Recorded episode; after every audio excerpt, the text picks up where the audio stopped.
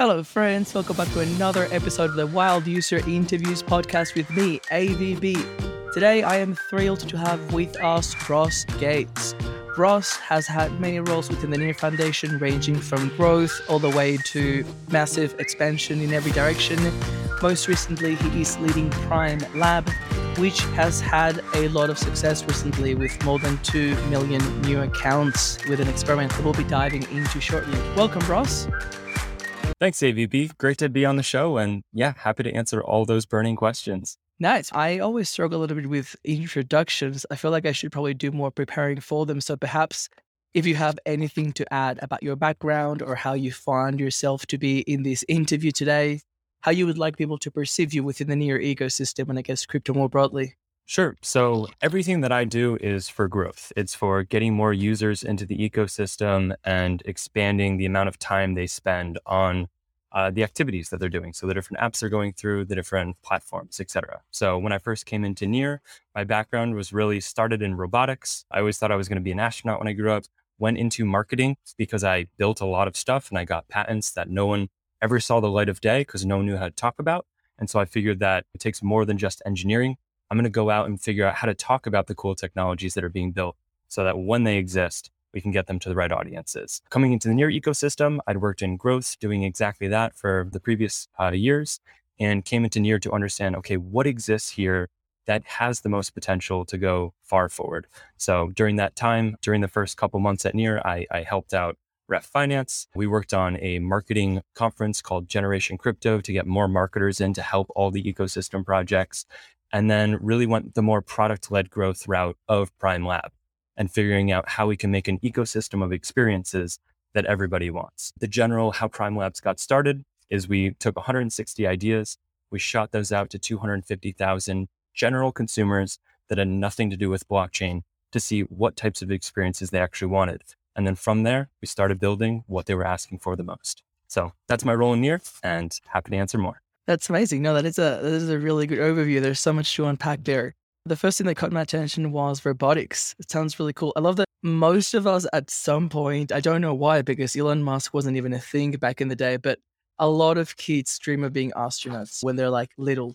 So I guess I'm really interested to dive a little bit deeper on what the robotics experience was like. Was that your formal education at university and where did you study? I guess what were the pathways available when you graduated and what stage of crypto was that and i guess what drew you into crypto Sure, there's 20 questions there. So let's start at the very beginning. So, what was my formal education? I went to the University of Connecticut with a mechanical engineering. About a year in, I decided that I actually wanted to do robotics. And so I did mechanical and electrical engineering. Wasn't really my formal education to do robotics. I just walked into a robotics lab freshman year and said, what do I need to do to work here? And they said, oh, we only have juniors and seniors. So I walked in six more times that semester until they hired me. And then worked on that for a couple years. I ended up getting a bunch of grants. And then during college, programmed quadcopters, built them from scratch from components, built vision systems on those quadcopters so that they could guide themselves in for smooth landings under their own control by mapping the topography and figuring out where they could go. And that was just, yeah, you have questions. What's up? I was just gonna say, I we need to talk. I need to hire you because I was in Costa Rica recently, and now I am getting ads on Instagram for these like private helicopters, which sound like a luxury thing, but traffic in Costa Rica is wild, and there's so much to see out there in nature. So I was thinking, if I buy a helicopter, how do I manage a- and fly this thing? But if you can help me make it fly itself, I think we're down to business if you want to put your life in my hands, we can do that. There is a lot of breakthrough stuff though with helicopters that you don't really see in the news, but billions of dollars are going to eVTOLs, which are electronic vertical takeoff and landing, which is all about how do you take the quadcopter uh, stuff that came out five years ago and make that scaled up enough to actually hold four or five people. And the advent of everything that Elon Musk that you talked about is doing with the batteries being super lightweight, the motors being electric instead of gasoline is allowing this to develop inside cities where previously helicopters weren't really a thing inside cities because they're super dangerous and they're filled with gas and they could light buildings on fire. These are coming out and probably going to change how we do urban infill. It's fascinating. Yeah. The only thing I've heard about helicopters in like recent times is I can't remember her name, Martine something. She's been doing some mat innovation around a lot of the biotech stuff, like organ transplants, but also she's been doing a lot of innovation around the transportation of these organ transplants. And it's fascinating listening to her because she's like, yeah, you know, w- when you like sit down and run the raw numbers, there's absolutely no way why these like electric helicopters can't lift this much weight and travel X distances and speed. So it's fascinating how you always see that, I guess, like adoption curve of where is it needed most. Okay, organ transplants, we can see an immediate need, and probably the price point for it is there. But it's going to be fascinating how the helicopters start trickling down to the more general population.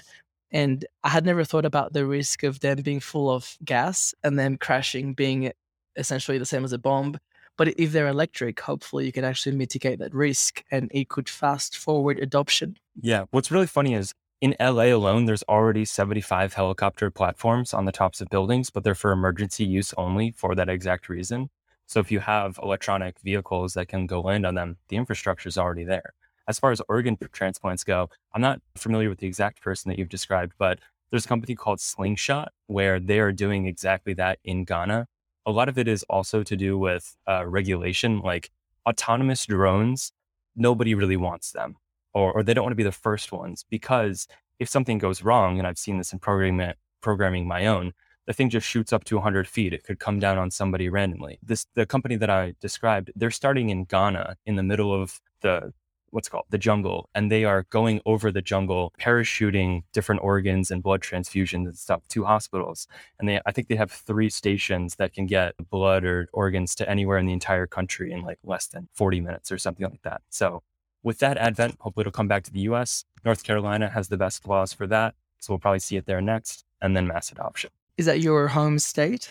No, but if I was still working on quadcopters, I would totally live there. I think um, I, I recall as well, I never recall the names. I'm probably the worst at plugging people on the podcast, but there's this company, same, they are based in Australia, but doing some work in, I believe, in Africa and they started with a very similar principle. So in Australia, we've got like the flying royal doctors or something. The distances are so massive that you basically have people that fly around regional, uh, like very remote rural towns. They're basically like small planes, or I guess like large drones. And I, it was like something like 200 mile radius, and they basically fly in a straight line. And yeah, it's very useful when it comes to dropping off supplies or medicines or things that you may need on a regular basis. You don't really have the people or the staff, or it's just too costly to fly someone in every time. Uh, but yeah, it's, I don't know, I, I get really excited. Uh, something about transportation gets me going. Something about That's being awesome. able to be face to face with people, just like on the internet, you have uh, communities of affinity and a communities of location. You can combine the two now you can have it so that we both care about crypto and we can quickly get to each other in a way that really isn't that expensive. Everyone thinks that owning your own helicopter is expensive. The expensive part is the utilization of it is very low. It costs millions of dollars. If you're the only one to use it, it's expensive. But as soon as you have these in an Uber type model, it might only cost twice as much as taking Uber to come see you very quickly. And, and it really depends on how people value their time. Like I, I had to do this equation recently. I'm planning my next Mexico visit. Currently, I'm in Mexico City at an undisclosed bunker. Not kidding. Um, where I'm staying, it's close to a main avenue, and it's so incredibly noisy. Like I, I just published the last episode, and I apologize to everyone, but I didn't realize at the time because I had the headphones on. You can actually hear the traffic. It's like madness morning traffic. Like I was looking at the editing software and some of the aggressive passive well it's there's nothing passive around about it. Some of the honking it's two and a half seconds like beep i had to basically book the, the cinema room. This is meant to be like a movie room. You are in a bunker that has bookable rooms. So this is a massive I, bunker and there's multiple people in it and i'm i'm just at a regular hotel and they've got like a cinema oh, okay. room which i've booked for the podcast but the bunker story is way cooler, so we can keep that one. okay, I'd like to hear um, about that. what I was going to say is, I was basically comparing the cost of flying, which is more expensive but faster, and the cost of a bus, which is much cheaper. It's like a fourth of the price, but it takes longer. And yeah, it's a matter of are you traveling during the week? How much time do you have available?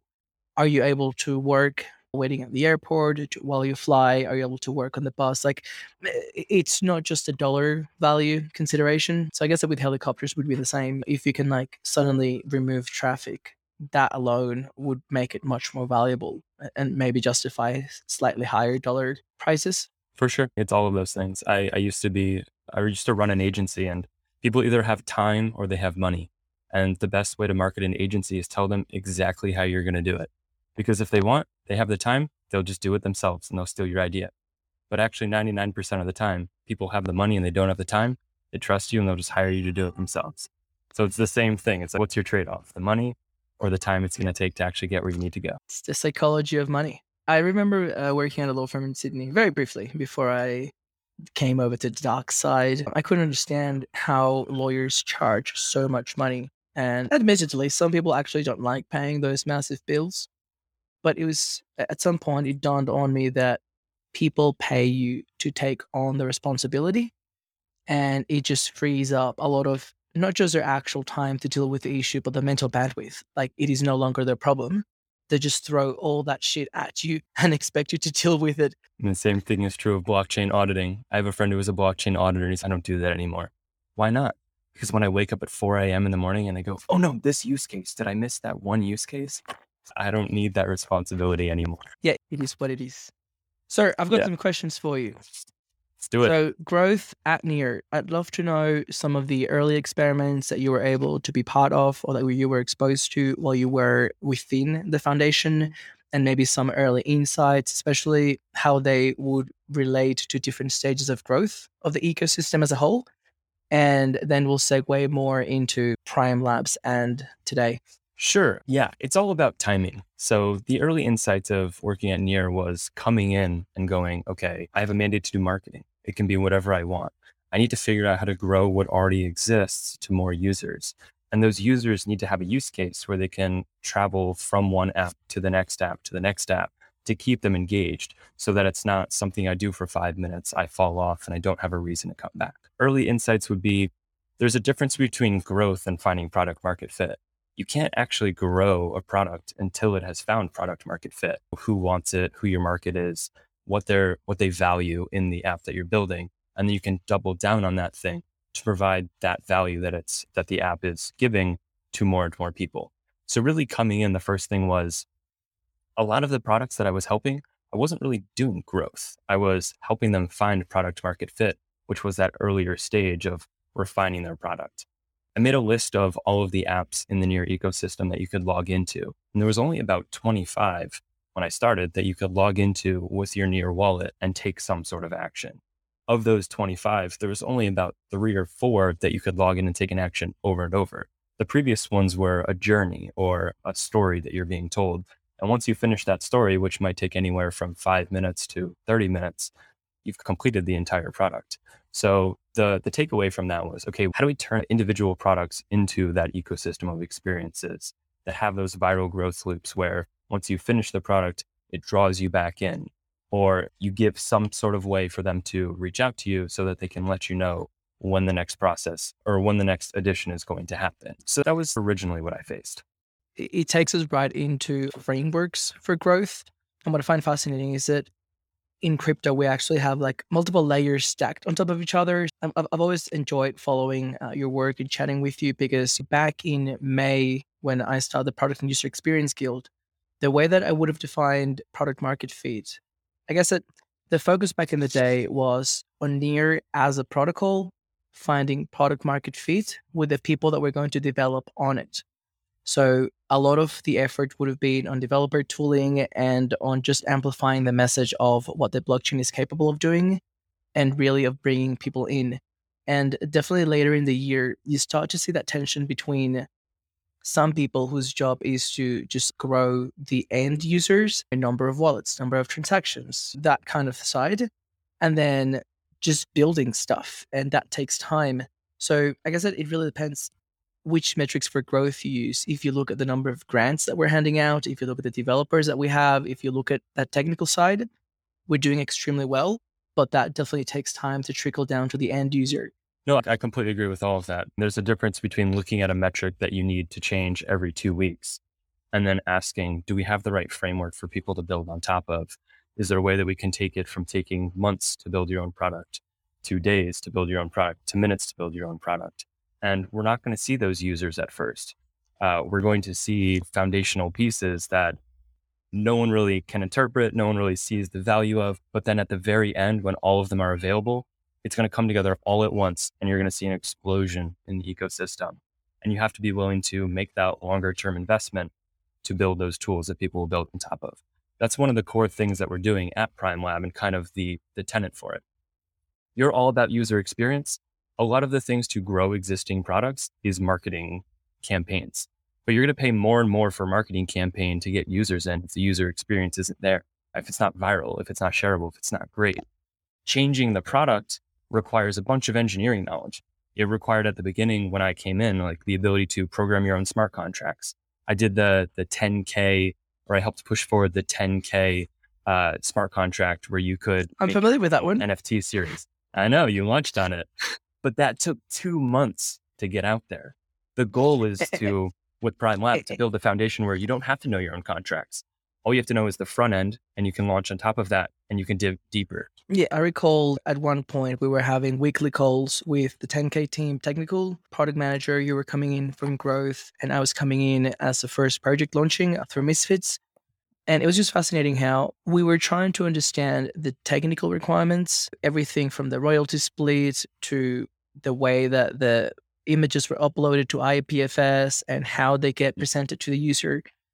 And once you have that technical layer, then we had the user experience, which is just polishing the front end. And look, admittedly, we did have a very basic front end, but it's step by step, right? We had a front end website, which was open source so that anyone can use. So you can see how it's a very first step to reduce the time to market, but it's a never ending race, I guess the, the the challenge that I see, especially with Near, is that it, it is the only, if not one of the only, uh, layer one blockchains that really enable people to build like really good user experiences, something that resembles Web 2.0. So then we've got a bit of a catch 22 between if we have developers coming from other blockchains, they have a lot of pre established assumptions of what a crypto product is. And if they're building for existing crypto users, these users may already be used to the friction built in those products. So we may see new projects launching that are actually not leveraging to the fullest extent what Near can do. So I guess that where I saw my role back in June, and probably you see your role now, is how do we amplify what this can do? We need to set a new standard, a new benchmark for it. This is what proper user experience looks like and I guess inspire people to use it. And in your case, because you guys are doing the actual technical heavy lifting, not only are you setting the example, but then you're also providing the technical components for people to take them and run with it. Is that accurate? Yeah, there's multiple things there. One is you have to set the new standard. You can't compare apples to apples, crypto to crypto. If you want mass consumer adoption, you need to start comparing yourself to consumer apps that have hundreds of millions of users on them the best example that I, I, like to give is there's an app that I helped called Wombo app was the ability to take a picture of you, generate an AI image or an AI video of that picture of you singing a song. I never actually worked with them. I made some prototypes for them, but in understanding how they worked, they were profitable from day one and they went from zero to, to 30 million users in 60 days. I think 30 days, maybe. I think I've used them. I'm pretty sure yeah. I took my colleague's photo and I put it on a, on a song. I can't remember. It was one of the hilarious songs, and I sent it to him for his birthday, and he almost died laughing. And exactly. it was the kind of applications where I think I even paid for it because they had a very smart growth loop whereby the free songs and the premium songs are right next to each other. So you can experiment with it with the free songs and you, that it works really well. And then you see the premium song, which is the one that you really want, and you're like, look, I'm gonna bite the bullet. It's not much money but it's a really neat cycle of get the user in, they taste the experience, convert it, so to speak, and then you see the and, value and you're happy to and, pay. And it was like a couple bucks. Yes. You said exactly the thing that crypto needs is you have to make it so people can see the value before you ask them to pay. The trouble that a lot of crypto has is they ask you to buy some crypto to pay your gas fees before you even know what you're doing or what you're going to get out of it.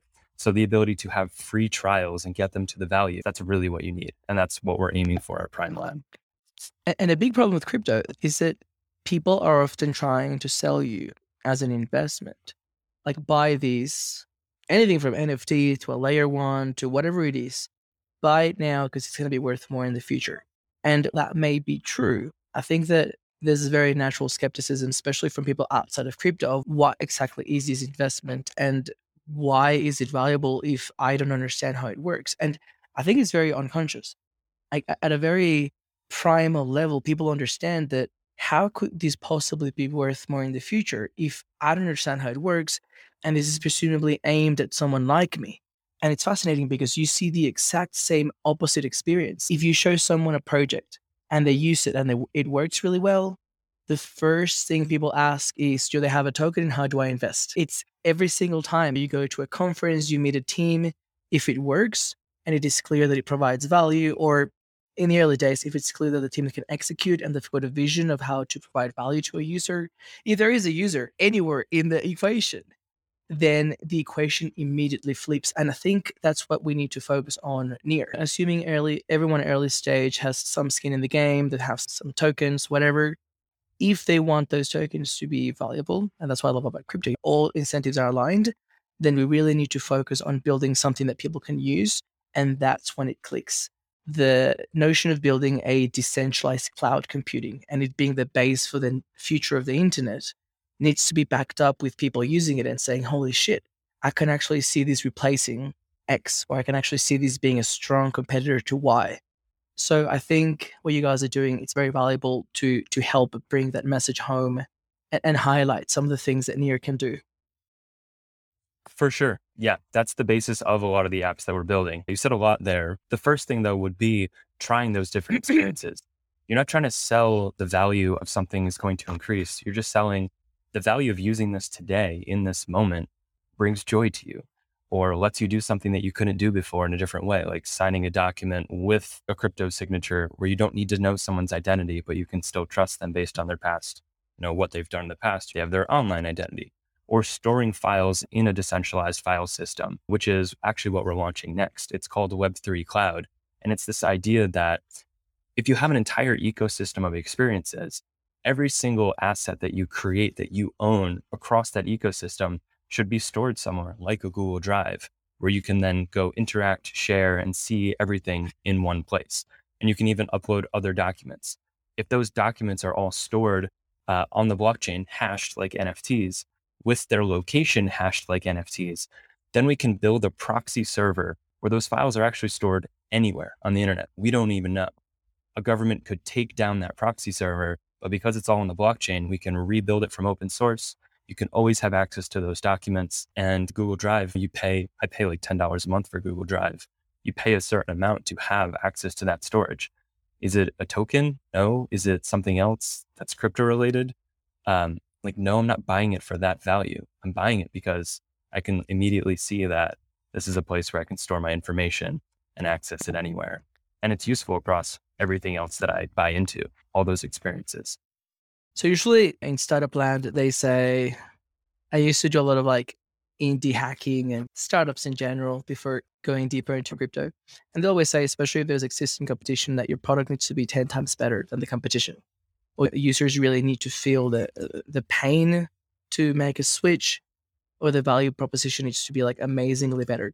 We can probably agree that the fundamentals for crypto are looking very good. The narrative towards decentralization everything from a war raging where both sides are embracing crypto inflation in the west in a way that has not happened in decades and it's more associated with like third world countries censorship whether real or imaginary it's now mainstream narrative so i think that even a growing uh, dislike of big tech and the way that they may be influencing all of the above. Once you establish that narrative, you have a really good case for all these alternative applications. I would like to first, we, we don't have to get too technical, but I'd like to first maybe highlight some of the things in the near stack that you guys are leveraging and that may be unique to near as opposed to building in other blockchains and then we can go into some of these more specific applications and use cases. I know that you've mentioned a couple, but yeah, I'd like to dive a little bit deeper into those. I got to actually pull up a list of those. There's you know, cherry pick the best ones. Cool. So what are we using Near for? Uh, Near overall, technology is awesome. A lot of people ask, why do you use Near as opposed to another chain? Well, you know, pick the chain that you believe the technology is going to be the best and you double down on that one. Near is a great user permissioning system. So that's what I'll say is like the very best, what we've doubled down on. The ability that you can, let's say, so just for context, everything that we create in our entire ecosystem is de- default private for all the Prime Labs applications, which means if you own an NFT, unlike OpenSea, where anyone can see that NFT, click, copy, you don't actually really own it. It own you own the hash on chain, but anyone could steal it.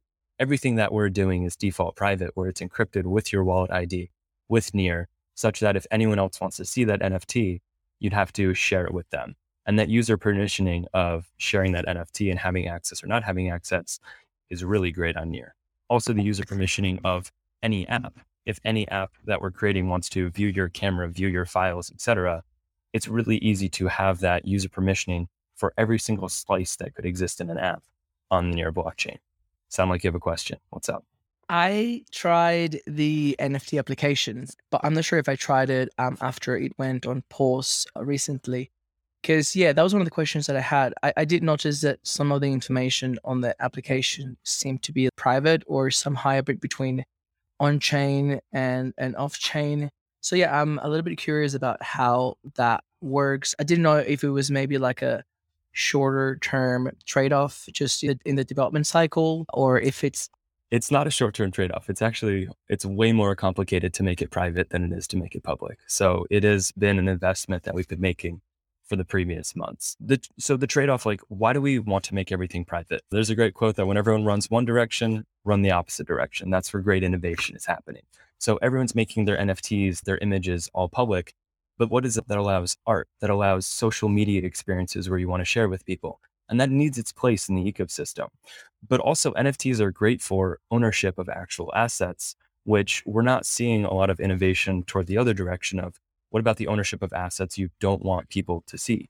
You, there's a lot of going through the, the news right now of people stealing each other's titles to the, each other's houses and taking out loan on those uh-huh. titles. What if you wanted to be able to transfer those NFTs on crypto but really you only need to see it if you actually own it. What if you wanted to sign a corporate document and you wanted an NFT as that document and you could cryptographically sign it with another wallet to prove that it was signed? You don't want the whole world seeing that along all of those lines. Think of all of the tools that you use online that you pay for, softwares like Google Analytics or your Dropbox or anything like that. You don't expect all of that to be public. You expect it to be default private and you can still share it, but it starts off as yours. Oh, I 100% buy into the privacy piece. I believe they reversed the decision, but not that long ago, there was a controversy with the payment processing platforms that OnlyFans use, and OnlyFans user base being mostly around the adult industry. So when that happened, there was a lot of ideas on how to potentially onboard OnlyFans onto the crypto world.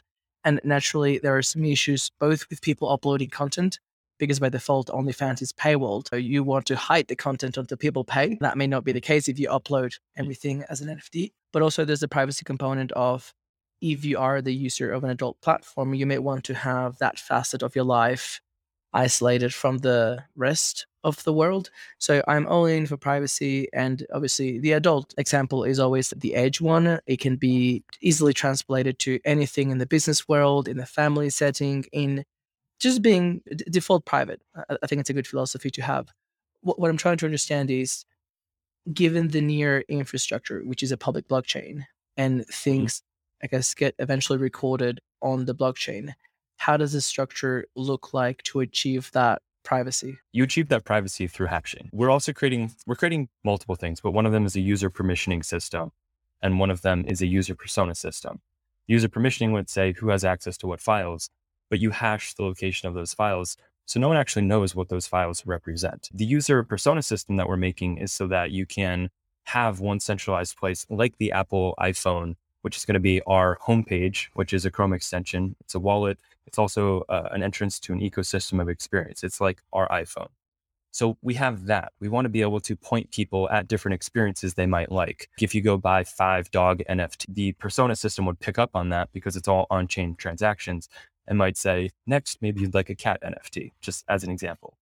all of that is hashed as well. So when we write to the blockchain, we write what app is someone using? What's the action they're taking inside that app and who are they? But we hash the information on what app and what action they're taking. So to general consumers, they won't be able to interpret and understand what that means. But if someone wants to come along and build their own user permissioning or their own user persona system on top of us, then at the point where we've proven out the proof of concept, we've open sourced what all this hashing and we've let someone build that user permissioning system, I mean, that user persona system, then they can do that. So it's private in that sense. As far as private of the actual images and stuff or videos, like because it's encrypted with your blockchain, your wallet, only you can see it, which means it's, it's instantly private and you can share it with a couple others.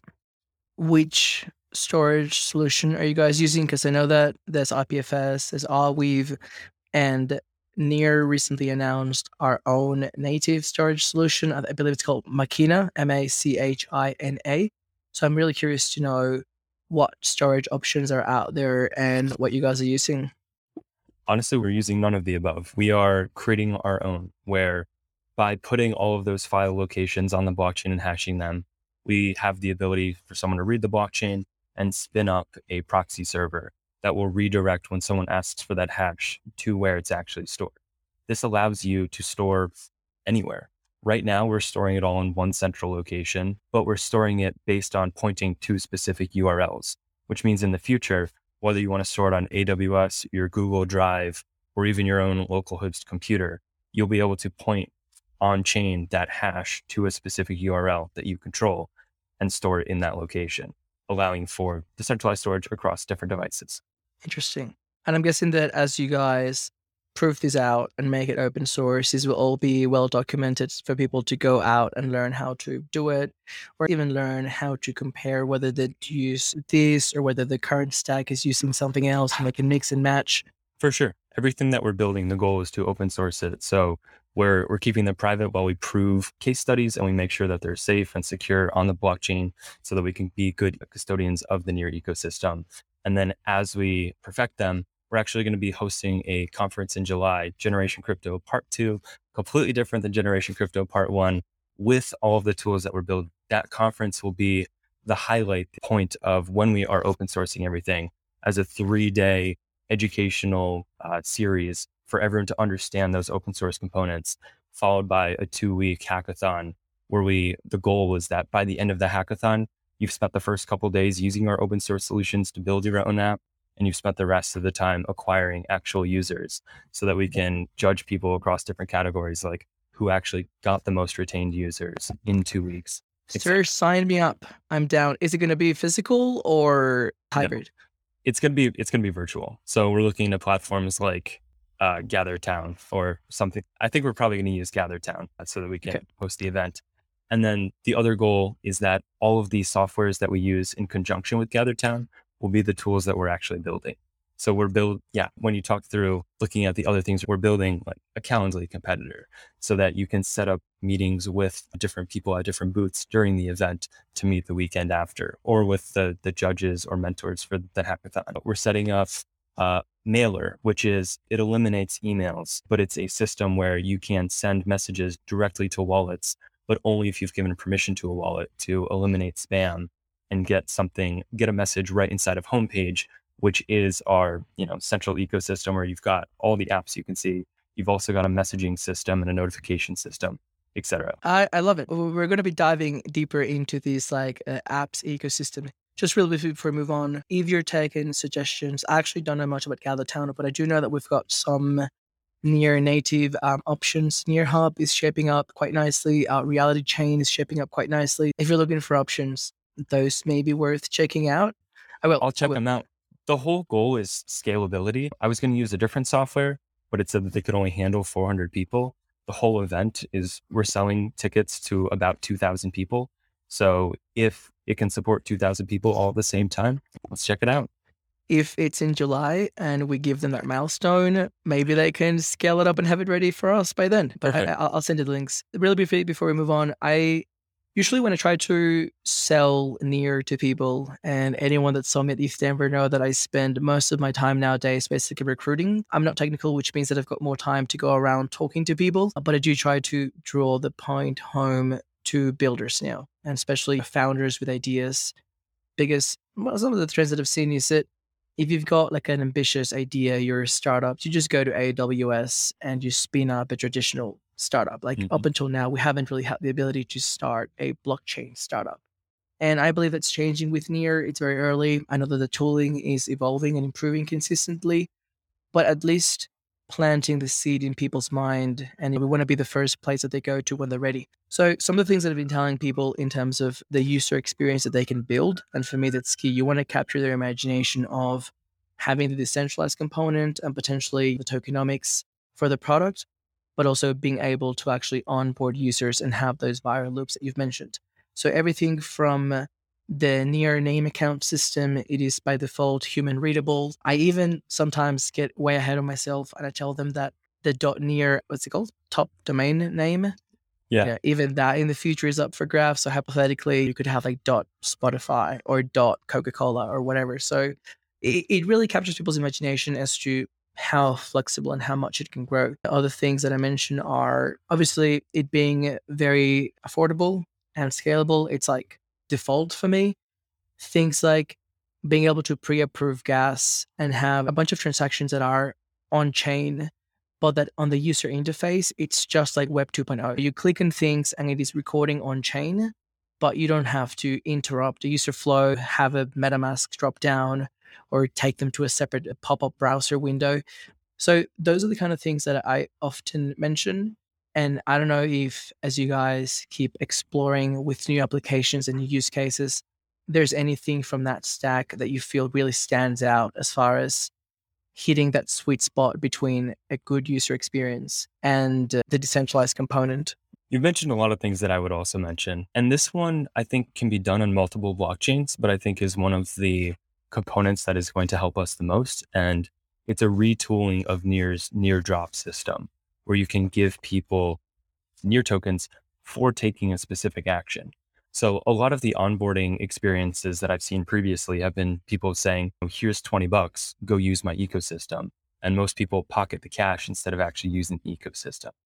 But what I love from what Near has made available previously is the ability to retool that Near drop where you click a link and you get a small amount of Near to come after someone taking a specific action. There's two components. One, Near's made it really easy for us to pay gas on behalf of users. So we can essentially give someone a free trial by paying for their gas up until the point that they do exactly what the action we want them to do, and then reward them for taking that action. Yeah, that's actually massive. One of the first apps uh, that I used and that I've been using consistently since, uh, it's nearnames.com. And I like it because it actually does two things very well. The first one is it makes it very easy to onboard new people. And the second one is that through that onboarding process, it actually basically shows off how powerful the network is. So, for those that are not familiar, Near Names enables you to plug in, reserve a username for other people, preloaded with Near, and you send them a link. I often email it to them so that they can retrieve it whenever it is convenient for them and it is safe to do so. Then and only then do they get the private keys for that account. So basically, that modularity of being able to play around with the order of actions in which you would have normally been forced to do it in a traditional way, it's extremely powerful giving private keys also i think that's another thing that people don't mention a lot but is super powerful is the ability on near to rotate private keys. Michael kelly used to talk about all this time this idea of a spaceport where you come in as a, a consumer who knows nothing about crypto. You want someone to really protect you and teach you but then you want the point where you can inject from the spaceport and have your own private keys and go from there. So we at Prime Labs are, are doing something similar, which is as a consumer, you don't need to know everything about crypto day one. You could come in, be taught, and then with the rotation of that private keys, go from a centralized system or where someone's holding your hand to complete independence with a single switch. Yeah, the private key rotation was a one thing for me. ETHDenver was fascinating because I predict this is the last year it's going to be called ETH Denver. I reckon next year it's going to be called like Crypto Denver or something. It was Ethereum, but there were also many other blockchains. Near had a strong presence. Near had a strong presence. There was Harmony. There was uh, all the L2s, Arbitrum. And for me, it was an easy sell because Aurora is EVM compatible, and basically everyone you meet, if they're doing something in EVMs, you basically entice them to expand over to Aurora. There are some grants available if they're building infrastructure, especially. It, it was an easy segue in. There was this one guy building something on Ethereum, and just having a good time. I was sitting on the same table, and the one thing that convinced him to basically like look into Near, and I onboarded him with Near names, was the private key rotation something about the technicalities of it and him being very security focused like it just like his eyes lead up and he's wow they can do that. That yeah. The other thing that got me also was that when I, first came in and mike purvis was like here's our crossword puzzle tutorial. I was like this is so easy. It's you could put something out there where you pre-fund it. If you discover the private key you get the solution to it. But i don't have to actually know crypto to uh, participate in this. It's just a, a Web 2 interface that I learn at the end about it. I can put in all of my numbers, I can put in all of my answers. And it's not until the end that I actually have to make a wallet. I get that money uh, for winning and it goes from there. Yeah. Shout out to Mike Purvis. He is an absolute legend. I, I haven't been able to have him in the podcast because he's very busy, but one of the things I really admire from him is that even though he's like on the proper engineering side, he's devoted an insane amount of time to, I guess, education and documentation. And this is on top of the education team, which is also doing a lot. We may be slightly misleading people with things like Prime Lab because we're really trying to shorten people's time to development. But if you are a developer or an actual engineer, the resources to start from scratch are also there. Does that make sense? It, it, it's two angles. Sure. If you want to be crypto maximalist, crypto native, start from the bottom up if you want to prove the value of your business and you want to have enough users that you can support yourself and then go deeper and deeper, then tools like Prime Labs, where you can make your app in five minutes instead of five months, lets you prove the idea before you go on. I think a, a large problem that's throughout all technology is people being really enamored by solving a technological problem without first asking, who wants this? Does someone actually want it? The 80 20 rule is so real. 80% of the ideas that you think are great, no one is going to care about. So, how do you discover those very quickly, whether or not people care, whether or not it provides enough value, and then dive in? That's where, if you want to program the blockchain, you can, but it's a couple layers of the onion deeper so that you can answer that question first. That's why I really like Prime Lab. It really resonated with me because I know the most basic Python. And in a former life, I was a lawyer. Legal training, it's fascinating because it's all about problem solving. Now, it's problem solving in a very antiquated way. It's all pen and paper, and you analyze things in a very abstract way. But once you learn to see the world through those like risk assessment lenses, and it's a very methodical way of working through layers and steps and, and questions, because that's something that people often do. You may have a very complex situation and people focus anywhere on the stack and that's the only thing that they can see. And i think mm-hmm. that a lot of the problems that we have in society is that they've got a complex situation with two people focusing on two valid points they're just like not considering the other one. So anyway long story short the problem solving framework once you focus it on technology inevitably lends itself to have you thinking about new products and new solutions and new services constantly and what you find is it's very hard to actually get started because, as you said, if you start with a stack from scratch, you either need to know a lot more about technology and spend a lot more time building. And let's be honest, the time you spend building, it's actually a distraction from the time you should be spending thinking about it as a business. So I ran into the no code space about two years ago, maybe three years ago now and I loved it. I did all the bubble tutorials. I joined the indie hackers movement, 100 days of no code. and it's actually empowering to be able to build things. And sure, when I talk to real developers, these are basic applications, but it's really good to start getting even just like the logical flow and understand how the different pieces come together. And every time you hit a wall, then you understand, okay, this is where the next thing comes in. Like before, I couldn't tell you much about databases and how different things talk to each other. And now I can more proficiently use something like Zapier and Integromat and understand when you need data and when you don't and integrate different applications. I see that. What we're building is in slices. So Integromat or Zapier, where you build your different components. Our whole idea is anytime you either hit the blockchain with a user permissioning change or you need to store data, that is a slice. And those slices can go together. So while you said they're basic apps, really what we've built in the NFT Maker app, in the cloud storage app, hasn't been two really basic apps. It's been more like about 12 slices.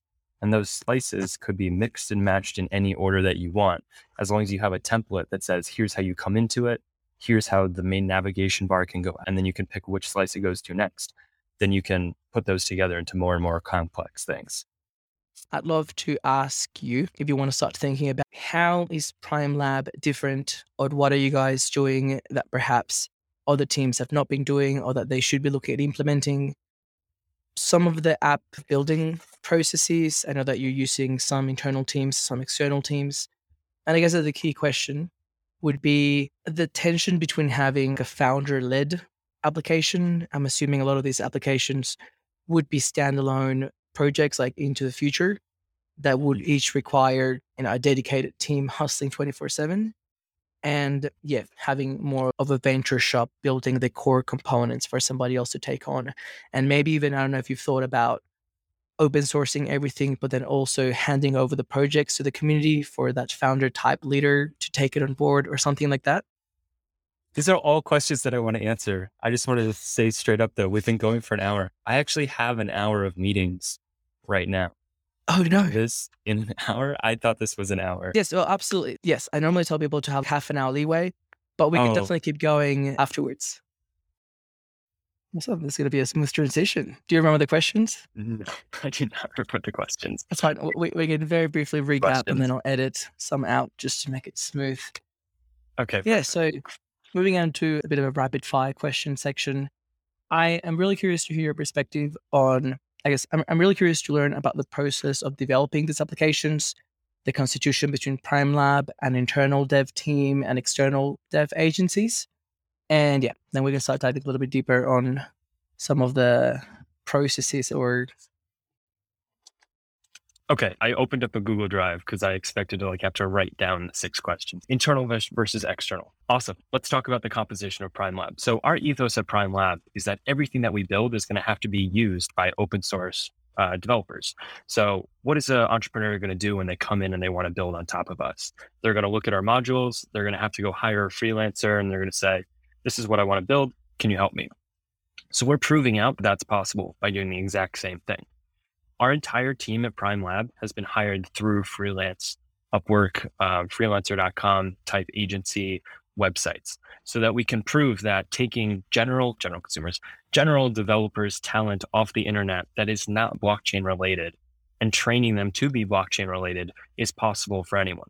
Instead of having to pull from these small talent pools of people that know rust that know blockchain previously who tend to charge a much higher fee as well we can transition people from the Web 2 world into Web 3 and do the same thing. So currently we're a team of about 135 people. All of those developers we've hired through Upwork. We've hired our managers by promoting internally from the best among us. And we've hired, yeah, a bunch of different teams. So we have our recruiting team, our blockchain teams, our Node.js team, our front end teams, and those have all been hired through those freelancing platforms. That's fascinating. In terms of transitioning people from Web 2 to Web 3, have you guys been going through the near education and near university pathways, certified near developer bootcamp? Yes, and so that so the certified near developer bootcamp is all about writing smart contracts. So we have taken those courses and given those as a starting point to our developers to say, here, go study this. But there's about nine other pieces that go into writing to the blockchain that don't have courses for them yet. These are creating archival nodes, indexers, RPC endpoints, just like general knowledge on what is a DAO, what is a wallet, all the different pieces that go into from the front end to the back end. Where if contracts is like the very end of the line hitting the blockchain and a front end is the very front, you don't realize, but the front end speaks to the blockchain through all of these different layers. And then it has to come back from the blockchain. So even coming back from the blockchain, we have to create an ETL pipeline. So we index the blockchain. But then we have to make sense of all that indexer data such that a website can quickly say, yes, you have permission or no, you don't have permission. That'll be verified by the block, but we need those really quick uh, lookups and we need to train people on all of those. So we're creating our own courses internally. That'll be something that's also part of Generation Crypto, where, where anyone who's coming will have access to those courses. And then we'll continue to work with the Near Foundation and the Near certified developers and education through Sherif to get him in addition to what he has, all the content that we're producing. I love it. I, I did the Figment Learn. Would have been around this time last year. I know that it was just late enough that the near rewards incentives were no longer there. That's what you may call passion and enjoying the journey and the learning. I didn't get any rewards and I wasn't really planning on building anything. I was just really curious to understand how everything worked. And I love that with my basic understanding, now I'm able to talk about like CLI or like when RPC nodes are congested, I understand. Ref now has their own RPC nodes and the, the core concepts that I think it's good for everyone to have. And I'm really happy to hear that you guys are working on your courses as well. I know that there's like a proliferation of education providers now. Near University would be one. There's Figment Learn. There's the Encode Club and I guess the more, the merrier. Every time I talk to somebody on the Twitter space and then like a new dev, like learning or building, I'm like, please document everything that you're doing and just share it with people. I, I think it's very easy to underestimate how many people are going through the same journey. And we can really shorten those cycles of learning by just publishing everything. For sure. And then also just to open source as much as possible so that instead of a few select people being able to help you do something, the more and more distributed it is, more you can just pick it up and the ecosystem can expand because now anyone can do it. Nice. My next question is about the tension between like a founder led project. Usually you have somebody with a very strong vision, they're very well, they're very familiar with the problem, they may have experienced it themselves, they may have some industry expertise. And usually they build a team to just go full hog into it. And the tension between being more of a, I guess, like an agency or a generalist approach. And you may say, perhaps with a focus on building infrastructure and potentially the midpoint between the two being if it's going to be open sourced, perhaps these applications that you guys are launching could be the starting point of a relationship and then the community can take over from there or how do you see that especially over the next 6 to 12 months once these are out in the wild for sure so how I see this is goes back to our previous conversation about having the education and the know-how to build something. In the founder-led approach, every single founder has to jump through all the same hoops that every other founder has to. They have to get up to speed, and before they can develop their product, they first have to learn how the entire ecosystem exists and what all the different pieces are in that ecosystem. How we're coming at this is we very much have different departments that are experts on each part of that ecosystem. And we've taken it from a one founder pushing one product forward to an entire team, a pipeline of products that can go out very quickly. The contract team does all the contracts, the front end team does all the front end. And the founders are really the operations managers that understand from the idea. So we'll take a lot of ideas and just say, operations manager, here's the idea. Go talk to each one of these different teams about what they're experts in on what it's going to take to get this in the hands of users so that they can try. So we're really very much taking that approach so that we can test as many ideas as possible. The 80 20 rule is completely true, where 80% of the things that you build might get some adoption, but it's not going to get overwhelming success. The 20% will get overwhelming success. So, how can we make it so that found, we're just like stepping back? In Silicon Valley, there's a lot of founders who like they're married to their baby, like their idea and they can't let it go to move on to a better idea.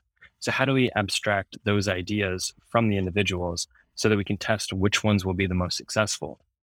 And then we can take internal teams, product teams, whoever is going to be the support that's going to take one of those successful products and make it even more successful.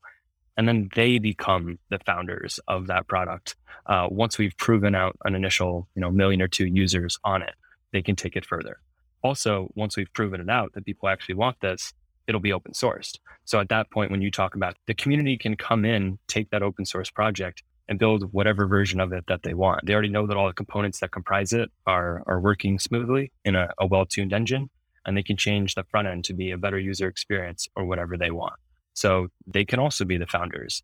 In making it open source, you create this perfect competition where even if we built the first iteration of the product, we still have to be the best so that people still use our application. Because if anyone else can build it, then if they make an improvement, all of our users will be drained to whatever that app is, which we encourage because it'll further the ecosystem. Yeah, that, that's what I was trying to get to. I'm trying to understand whether Prime Lab would be like an alphabet, you know, umbrella company that has specific products that are meant to be standalone products. There will be revenue, there will be growth. Once users get onboarded, they can expect it to be a, self sustainable long term thing, or whether Prime Lab is more of a I guess like a growth lab. Maybe you could look at as a as an infra play, and maybe the business model it's let's de-risk all this venture. As we learn, there will be education, there will be open source tools for people to take on board, and that because of the growth it would represent to the ecosystem as a whole, it can get different different sources of grants. Which way do you see the I see it more as an alphabet. It's more of a here's the umbrella, here's all of the tools, and these individual products, they don't need to be spun out. Where the ecosystems and everything that's happened current, currently is okay, like you can take your baby steps, spin out. A lot of the spin outs find that they still need the infrastructure, the help to actually get to the next step. So for more of an alphabet where it's you're under this umbrella, here's an internal team, but you still have here's an internal team that's dedicated to one project, but you still have all the resources that were able to get this product off the ground. So if you need to rely on those resources, we can take it even farther. Then that's how I see it. As though Alphabet also open sourced everything they were doing. So someone else without those, without that support could do it themselves. The APIs that we're making, which are that foundation, will, can be used by anyone so that anyone has that same support. And the goal is to document those so well that even without needing to talk to someone internally, you would still be able to build on top of the platform with the same level of support. So, hypothetically, for all the eager investors out there in the community, hypothetically, as these products shape up and they hit product market fit and they become, you know, standalone babies that break off and start running into success, do you foresee that these products will have a token or that they will be raising private money? Are there opportunities out there for people to get involved in that capacity? Where are you at now and how can we help? This is all under discussion. So I, I promise nothing, but everything's on the table. Yeah, each one of these products could be a standalone product that breaks off and raises its own money. Each one could have its own token created through the Near token farm or the Near ecosystem. They could open source and decide that they're going to use another token. So really it's the best ecosystem wins. If these products can sit on top of multiple blockchains, then it's the blockchain that has the best resources, the best infrastructure, the best token to enable the use cases that will win. Next question, and perhaps this will also bring some clarity as to the, the structure and the nature of the venture. How would Prime Lab compare or be different from Pagoda? I know that Pagoda has been moving from Near Inc., building all the mainnet infra, to now being more of a Web3 startup agency or incubator to enable founders to build faster and to make sure that all the pieces that are required to simulate the Web2 experience come into existence. Great question. I would say so. Pagoda, in what it's turned into currently, is more of an agency where you hire Pagoda to build things for you. Our goal is to monetize through ad networks, through telling people which types of different apps they can use while open sourcing absolutely everything that we build so that anyone can build on top of it. So really both serve the near ecosystem. They just use two different methods of doing it. We are building a lot of the same things as Pagoda. They're building faster RPC nodes. We're building faster RPC nodes.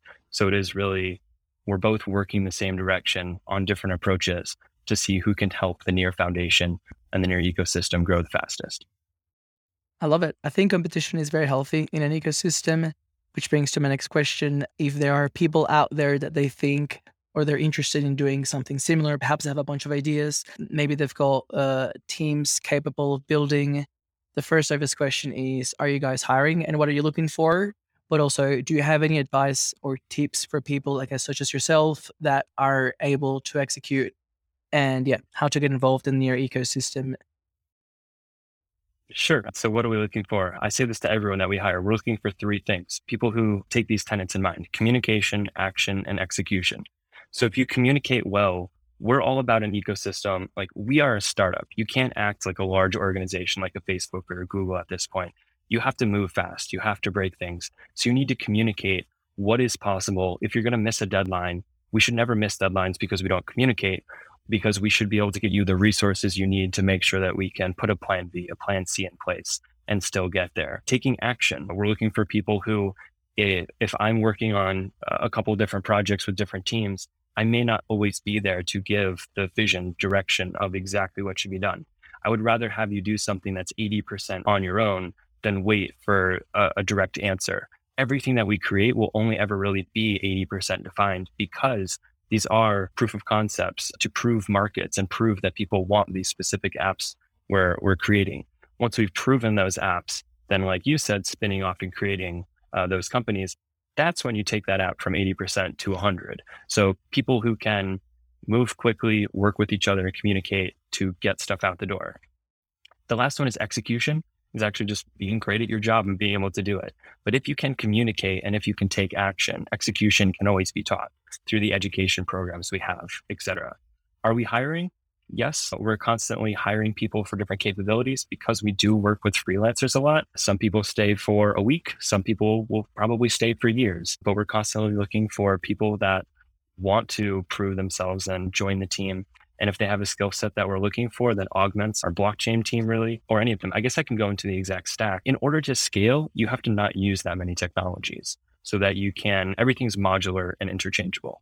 So as far as blockchain, all of the blockchain developers that we're hiring, uh, knew C or Go or something previously, and we're transitioning them to Rust and Near. All of the backend developers, everything is serverless Node.js Lambda functions, so that everyone we hire with that skill set who knows AWS, who knows how other serverless uh, functions work, can immediately work together. All of our front ends are React for the same reason. And then everything on mobile is React Native so that we can go across Android and, and Apple and hit as many surfaces as possible for general consumers. So if you know someone with one of those skill sets or someone willing to learn one of those, yes, we're always willing to talk.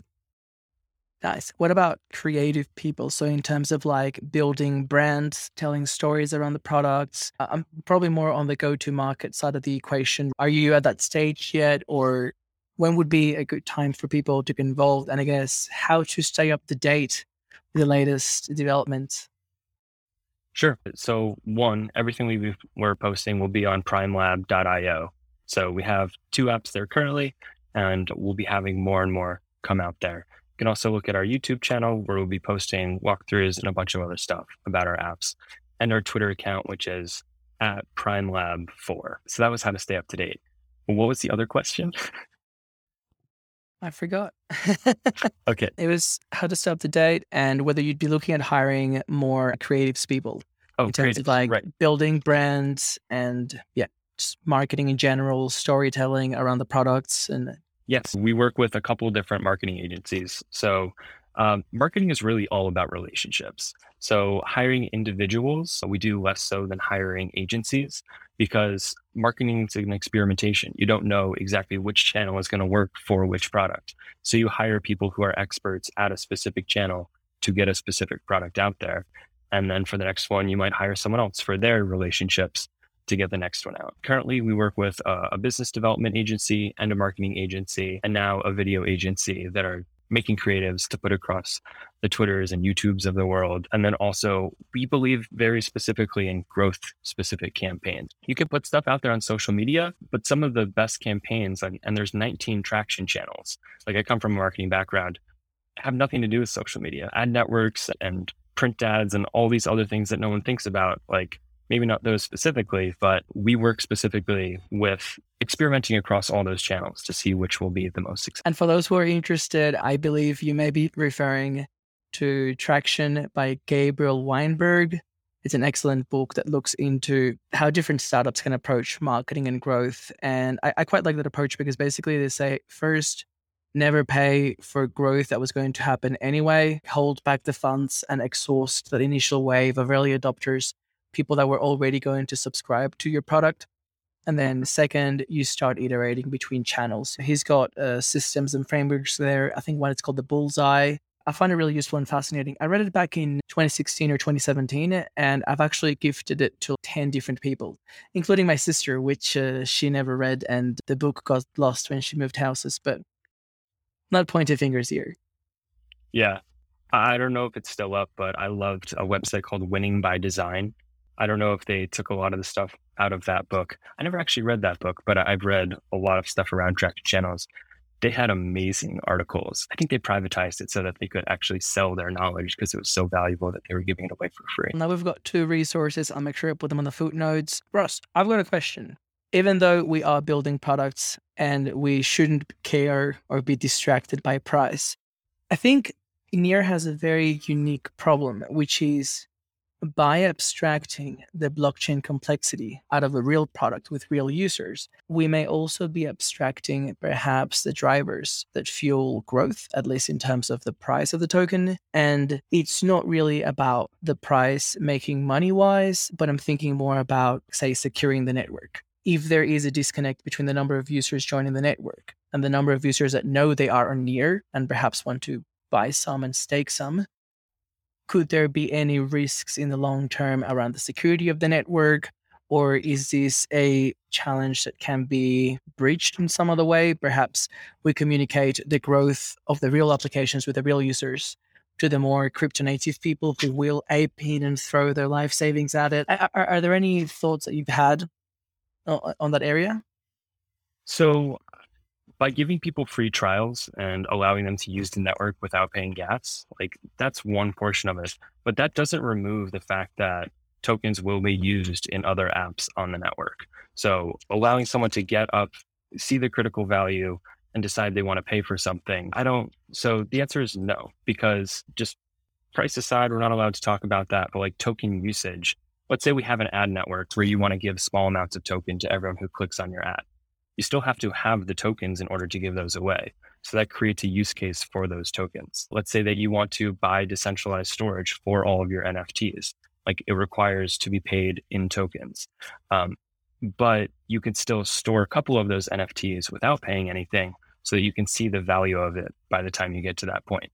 So that does put pressure on a lot of people needing those tokens for actual use cases. I always like to see teams and projects have some skin in the game.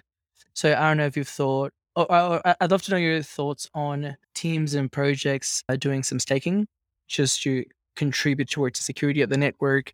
And I guess whether some of that contribution should be proportional to the number of users that they're putting through. Obviously, the interests are very much aligned, but I'm thinking whether at some point as the network grows, there may be a bit of a free rider problem. There, there is some interesting tokenomics with Near where gas is burnt and then a separate amount of gas is actually or a separate amount of inflation is actually given to the people that are staking tokens. So there's some like separation between who is actually driving the most traffic that should have the most token be paying for that gas and who's actually receiving that inflation bonus. Yes, there's some stuff to figure out there. I won't dive too deep into that, but I have talked to a bunch of node operators in the network. I did an AMA last week, so I've talked with them a lot and a lot of them are the, is it recorded? Because I we, we, can link it in the. It, it was well. recorded. Gotcha. They are. There are many that are of the uh, belief that every single project should run its own node, not only so that you can have skin in the game, but so that you can write the blockchain faster. Like the top transaction speed of a blockchain has to do with its core technology. It also has to do just a lot with internet speeds and who is running that node on the blockchain. If it's you're closest to it, you have your RPC nodes, then you can build products that scale. So any app that wants to build a, a product with millions of users, it's really in their best uh, interest not only to have their own RPC nodes, but to have their own node on the exact blockchain. For those who are interested, I'm going to try to find the link and share it. Near has 5% inflation per year that goes towards uh, validator nodes and 70% of every transaction, uh, the cost of the transaction, the gas gets burned. The other 30% goes towards the contract, contract, developers, which is a fascinating little potential way to have some extra revenue. There is a chart that I've got in mind in that article I'm going to try to find where it basically maps out how many transactions per day for the network to become deflationary. I think at a billion transactions per day, it becomes deflationary. However, I think that once you account for how much near is locked into nodes and whatnot, you would probably get to a deflationary network much sooner. So yeah, I, I love that perspective. I, I never thought about it that way that you could actually split the people whose role is to secure the network and they lock funds and they get some rewards.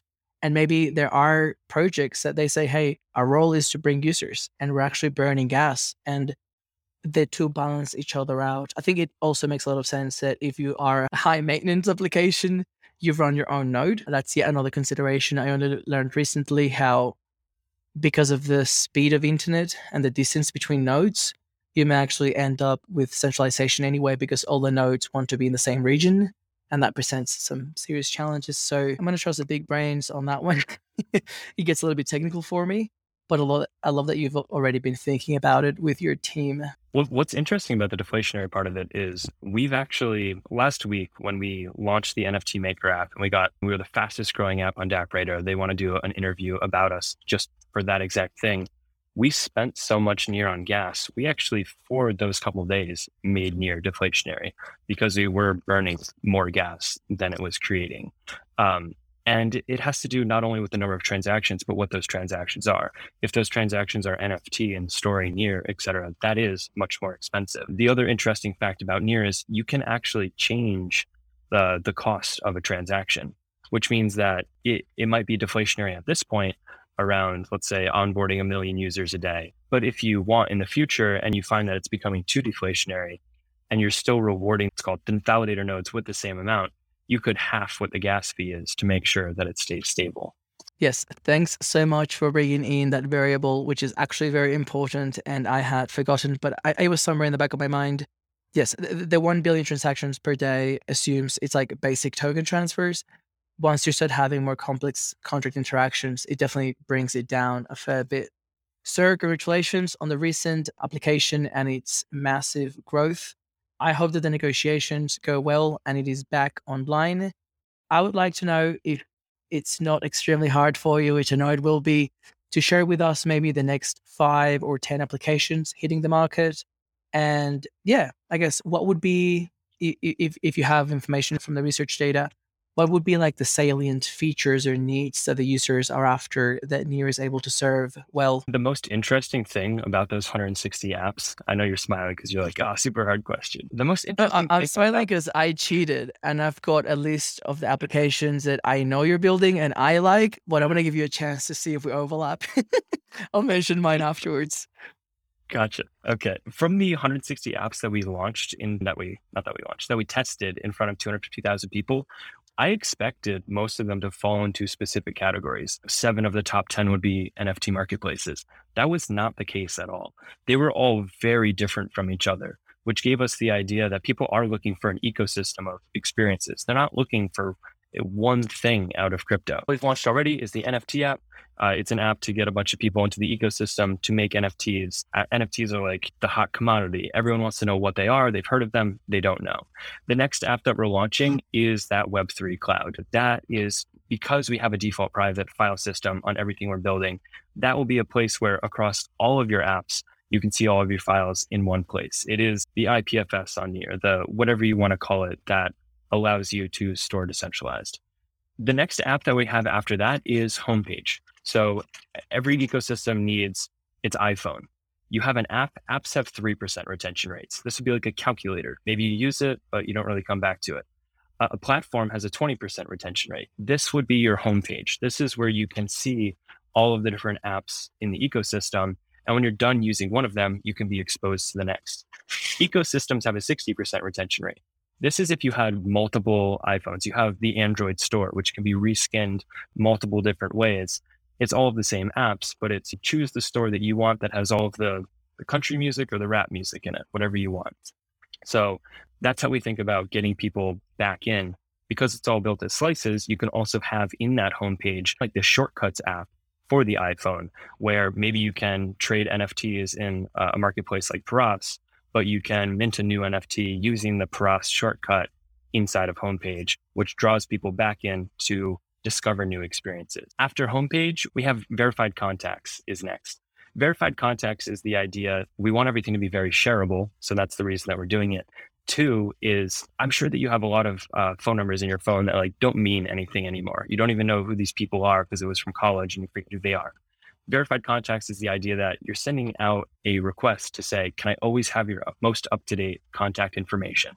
And if the person says yes, then inside of that, when you log in, if they ever change their phone number in that decentralized file system, you'll always have access to their most recent information, but you have to be given permission. After that, we have a suite of tools coming out. So, an, an image editor, a video editor, all stored in that cloud to prove that we can make business tools that businesses want to use. There will also be a business version of homepage, which allows multiple people to work in a DAO like uh, setting on these videos, on sending uh, mail or, or, account through something like a MailChimp that eliminates email that sends it to people's wallet and many more. Uh, I would love to hear your favorites because I can't talk about all of them. I, I, I quite like the idea of the decentralized password manager. I think that nowadays, every so often I read a tweet about, I cannot believe it's 2022 and people are still not using password managers.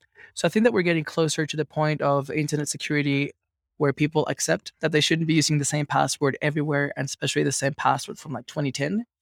But then the next question is which password manager should I use?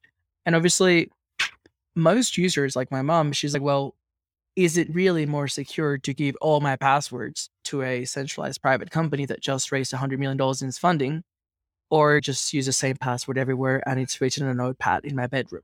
Look, I'm not saying that my mom's approach is correct. I just think that her concern about who has access to her passwords is a valid one. So the next step of it being decentralized makes sense. I know that Bitwarden is one that people recommend in that context, but I think that if you look at the ecosystem approach, could be something that, well, if I'm already using any other tool in the ecosystem, it's very easy to just keep adding to it, especially when you look at those early adopters wanting to just promote adoption it's something that I would use personally. Ideas like the homepage, I love them because they're new, they're novel. I haven't thought about them. I'm gonna have to demo them to get the the flavor of it, but I like where it's going. When you mention it, the first thing that comes to mind, and another we've talked about this briefly during one of the Growth Guild calls, may have been the only call that I joined because it was 4 a.m. in the morning for me. Um, it's the Blockstack liquidity mining program from back in 2018. Pretty sure the page is still up. They had like a homepage, say like, like an app store with all the applications developed in Blockstack. And then the foundation had incentives for the app developers where they received tokens in proportion to the number of users that they had. And they had some criteria was like the design of the application, you know, so they actually assess if it's a real product and, and how good the experience is. And I think some of the other criteria were like how many components in the ecosystem you integrated. So obviously, if you had an application that used decentralized storage, you'd get more money over an application that was a hybrid and maybe didn't really leverage the ecosystem.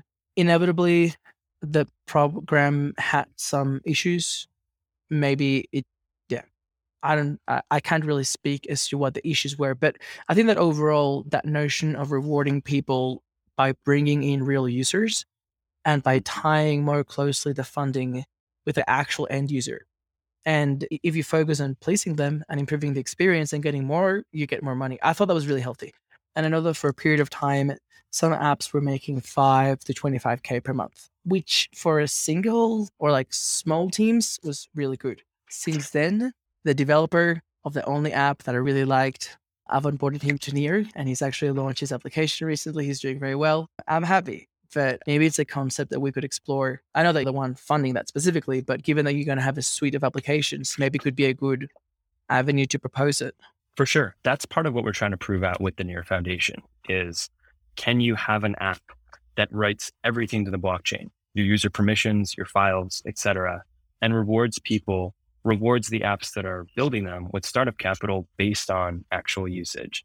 So when we launched the NFT Maker app, we we had I think we created about two, three or four million wallets on Near. Our average user had about eight transactions making NFTs. Can we take those numbers and actually fund businesses off those numbers?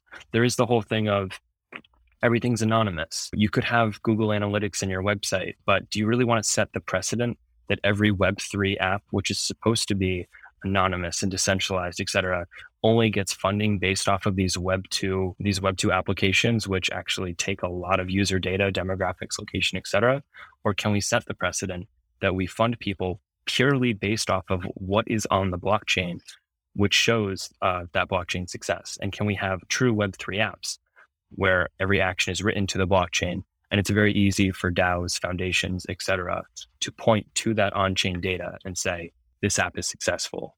Let's give them more. Yeah, I think in the same way that we've got the challenge or the task we're working on this of setting up new standards for user experience and really paving the way to for what other people can do, probably something very similar could be happening in terms of like funding, have it user based and, and adoption based. Best of luck. And if there's anything that I can do to further that, let me know. I can also see how there's probably some challenges around if it's all private and on chain, could it be abused? Eh, there's some hurdles to overcome. I mean, yes, there are some hurdles to overcome. Which is like in general, I think there's this thing where people go millions of users on blockchain. That can't be possible. Whereas some of the least successful apps in the App Store might have 500,000 users or a million users. And some of the most successful apps at Wombo get 60,000 users in a month. So while things could be abused, it's okay, how much free trial, how much startup time are you willing to give? And then at what point do we need to monetize this app such that we prove that um, the app can make back the value that these users are signing up for? Also, how do we get people to sign up in a way that they're signing up for the value of the app? They're not signing up to mine tokens. They're not signing up for free airdrops before they have to do it. All of the users that sign up for the Prime Labs ecosystem, they get nothing. They they don't get tokens beforehand. The NFTs, they get access to the NFTs after they've had about five or six transactions. You just have to make the barrier high enough that it's not it's not worth signing up unless you're actually signing up for the experience. Ross, I really value your time and know that you're a very busy man managing a team of 135 plus. So, really rapid fire question Where are you now in the world and where will you be in the near future? Are you a digital nomad? I, I had a question down about the LA hacker house you were part of, but I guess we might have to time, time to go into that. Sure. Yeah, I, I was a digital nomad all last year. I lived in LA at that hacker house where I met Eric. So that started off my whole Near Foundation experience. I lived in um, Austin, Texas this year with the Ants Guild with Michael Kelly. Amazing community guy. Taught me half of what I know about the Near blockchain. I lived in uh, Phoenix, Arizona for part of this year. And now, right now, I'm in Connecticut. I came to Connecticut expecting to stay for a couple months. And with this whole thing exploding, I have not stood up for my desk. Got to put in those 16 hour days. And there's no time at the end on planning to move. My goal would be ultimately to end up in Austin, Texas again. Uh, I think there's a great, vibrant community there everyone's very positive, outgoing, everything's outside. And yeah, so that's where I hope to end up. Nice. If you were interested, Rean and I are in very early talks about setting up a hacker house in somewhere in Europe, most likely Portugal. We'll both be descending there sometime during summer. So the invitation is open. Next question Perfect. Do you have any books that you've read recently that you would recommend to people or any favorite movies that have left a, a long standing impression on you? Any messages you'd like to share with people? I think my favorite book that I read this year was all about leadership. Uh, I think I started off with Jocko's 10 Principles of Leadership, which talks all about teams and communication, which is almost like so much more important than what you're building, is making sure that you can actually communicate well and lead by example, etc. So that was my favorite. And then from there, I went down the whole like Jocko David Goggins route of just like David Goggins, like pure persistence, etc., and leadership principles. It's come in very handy with this whole expedition of 135 people and making sure that they're not only building the right things, but they have the right communication structures with each other. And you can put leaders in place on each team that really follow those principles. So I think that's my favorite. So you, you would recommend them to people you feel like they actually make a difference in the way that you approach day-to-day tasks and we would be better off as a society if more of us read those books? I, I do. I would so to start, I would just start with Jocko's 10 principles of leadership. I literally when I lived in Austin and Arizona this year, I went on runs all the time and I listened to those books I think 3 times each back to back while running. The trick to running very long distances is you don't listen to high like fast-paced music you listen to books that make you think, and then all of a sudden 10 miles have gone by and you go, I'm still running. are completely zoned out, yes, I would definitely recommend them. I love it. That was an amazing tip, both for digesting more books and staying fit and healthy. yes. Ross, no. thanks so much for your time. I know that we went over time like grossly, so I really appreciate it. You're welcome. Thank you so much for having me on the show and looking forward to see what you publish next.